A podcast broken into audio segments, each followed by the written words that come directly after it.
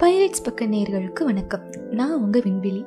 இன்னைக்கு நம்ம ஹிட்லரோட லைஃப் ஹிஸ்ட்ரியில் மூணாவது எபிசோடில் இருக்கும். இதுக்கு முன்னாடி உள்ள எபிசோடெல்லாம் பார்க்கலைன்னா அதை பார்த்துட்டு வந்து இதை கண்டினியூ பண்ணுங்க. இந்த மூணாவது எபிசோடில் நம்ம எதை பற்றி பார்க்க போகிறோம் அப்படின்னா ஹிட்லர் ஜெர்மனியை எப்படி ஆட்சி புரிந்தார்? அதாவது அவர் ரொம்பவே சர்வாதிகாரியாகவும் இருந்தார். அதே சமயம் நல்ல திட்டங்களையும் ஜெர்மனிய மக்களுக்காக கொண்டு வந்தார். அதை பற்றி தான் இந்த எபிசோடில் பார்க்க போகிறோம் வாங்க எபிசோட்குள்ளே போகலாம். ஹிண்டன்பர்க் இறந்த பின்னாடி ஹிட்லர் ராணுவத்தில் இருக்கிற மொத்த பதவியையும் எடுத்துக்கிட்டாரு. எல்லா அரசியல் கட்சிக்கும் தடை விதிச்சாரு. பார்லிமெண்ட்டை கலைச்சாரு. இனி ஜனநாயகம் அப்படிங்கிற பேச்சுக்கே இடம் இல்லை அப்படின்னு ஜெர்மனியில் சொன்னார். யூதர்களை அடியோட அழிக்கணும் அப்படின்னு முடிவு பண்ணாரு. யூதர்களை சிறையில் அடைச்சி பட்டினி போட்டு அவங்கள கொலை பண்ணாரு. இருட்டு அடையில அவங்கள அடைச்சி விஷ வாயுக்களாலையும் கொலை பண்ணாரு. தினமும் ஆறாயிரத்துல இருந்து பத்தாயிரம் வரை யூதர்கள் கொலை செய்யப்பட்டாங்க. மொத்தம் ஐம்பது லட்சம் யூதர்கள் கொல்லப்பட்டாங்க. முதல் உலகப் போர்ல ஜெர்மனியோட தோல்விக்கு காரணமான பிரிட்டன் பிரான்ஸ் இந்த ரெண்டு நாடுகளையும் பழி வாங்கணும் அப்படின்னு ஹிட்லர் நினைச்சாரு. அதனால அதோட முதல் முயற்சியா போலந்து நாட்டு மேல எந்த விதமான அறிவிப்பும் இல்லாம திடீர்னு போர் எடுத்து ரெண்டே வாரத்துல அதை கைப்பற்றினாரு. இந்த நேரத்துல தான் ஹிட்லருக்கு இட்டாலியோட சர்வாதிகாரியான முசோலினி நண்பரா அறிமுகமாகிறாரு.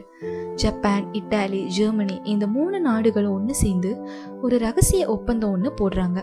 அது என்னன்னா ஜப்பானுக்கு ஆசிய பகுதி எல்லாமும் இட்டாலிக்கு ஆப்பிரிக்கா பகுதி எல்லாமும் ஜெர்மனிக்கு ஐரோப்பிய பகுதி எல்லாமும் போரிட்டு கைப்பற்றணும். அதுதான் அந்த ஒப்பந்தம்.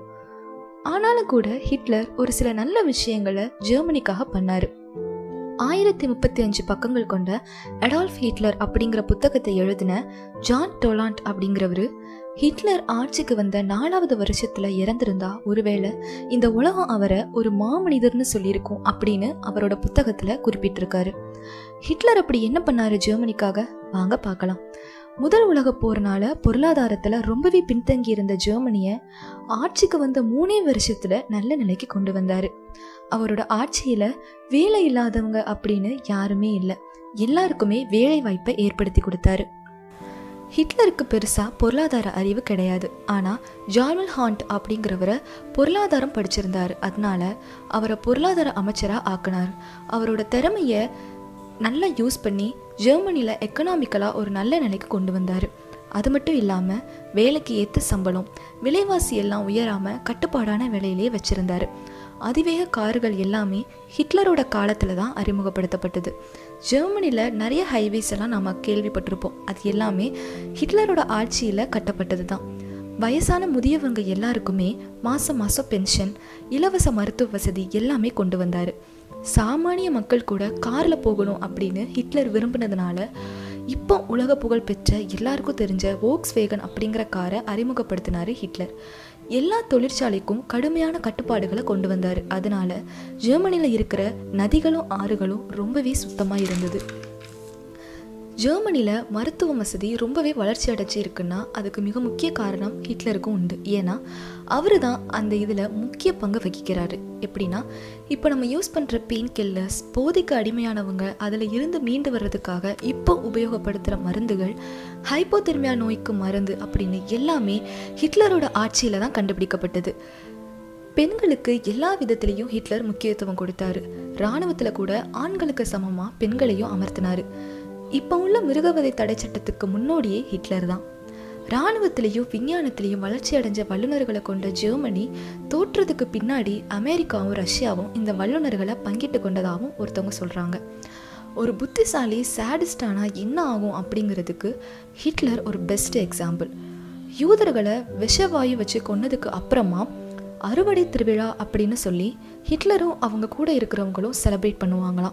யூதர்களை சரியாக நெத்தியில் சுட்டா பரிசு அப்படின்னு கூட சில போட்டிகளை நடத்திட்டு இருந்தாங்களாமா. ஹிட்லரோட இந்த சர்வாதிகார செயல் பிடிக்காதவங்க அவர் கூடவே இருந்தாங்க. அதனால அவரை குண்டு வச்சு கொல்லணும் அப்படின்னு ஒரு திட்டமும் தீட்டுறாங்க. அவர் பேரு கர்னல் வான் ஸ்டஃபன் பர்க். ஆனால் ஹிட்லர் அந்த குண்டு விபத்திலிருந்து தப்பிக்கிறாரு. அதனால சந்தேகத்தின் பேரில் ஒரு ஐயாயிரம் பேரை அவர் பிடிச்சு மரண தண்டனை விதிச்சாரு. அதனால் தூக்கிலையும் போட சொன்னார். பட் ஹிட்லரோட அந்த தூக்கு மேடையில் இடம் இல்லாததுனால பப்ளிக்கில் இருக்கிற திருவிளக்குகள்லையும் மரத்துலேயும் தூக்கில் தொங்க விட்டார். ஸ்டெஃபன் பர்க் கூட தூக்கில் போடப்பட்டார் தான். ஹிட்லரோட நெருக்கமாக இருந்த ரோமன் அப்படிங்கிறவருக்கு இதில் முக்கியமான ஒரு பொறுப்பு இருந்ததுன்னு பின்னால் ஹிட்லருக்கு தெரிய வந்தது. ரோமன் ஹிட்லருக்கு ரொம்பவே நெருக்கமானவர். அவர் கூடவே இருந்தவர். அதனால ஹிட்லரால் இதை ஏற்றுக்கவே முடியல. ரோமன் அந்த சமயத்தில் ஹாஸ்பிட்டலில் ஒரு ட்ரீட்மெண்ட்டுக்காக இருந்தார். அதனால் அவர் டிஸ்சார்ஜ் ஆகி வந்ததுக்கு பின்னாடி அவருக்கு மரண தண்டனையை ஹிட்லர் விதிச்சார். ஆனால் அவரை தூக்கிலையோ இல்லை துப்பாக்கியால் சுட்டோ கொல்ல அவரோட மனசு வரலை. அதனால அவரே விஷம் அருந்தி சாக சொல்லிடுங்க அப்படின்னு சொல்லிட்டு அந்த இடத்துல இருந்து ஹிட்லர் போயிட்டாராம். இது எல்லாமே நடந்ததுக்கு கொஞ்ச நாளைக்கு அப்புறம் ஹிட்லர் திரும்பவும் ஒரு பொண்ணை லவ் பண்ணுறாரு அதை பற்றி நம்ம நெக்ஸ்ட் எபிசோடில் பார்க்கலாம். தினமும் ஸ்பாட்டிஃபைல பைரேட்ஸ் பக்கங்கள் கேளுங்க. மேலும் அப்டேட்களை தெரிஞ்சுக்கிறதுக்காக இன்ஸ்டாகிராம் பக்கத்துலேயும் எங்களை ஃபாலோ பண்ணுங்கள் நன்றி.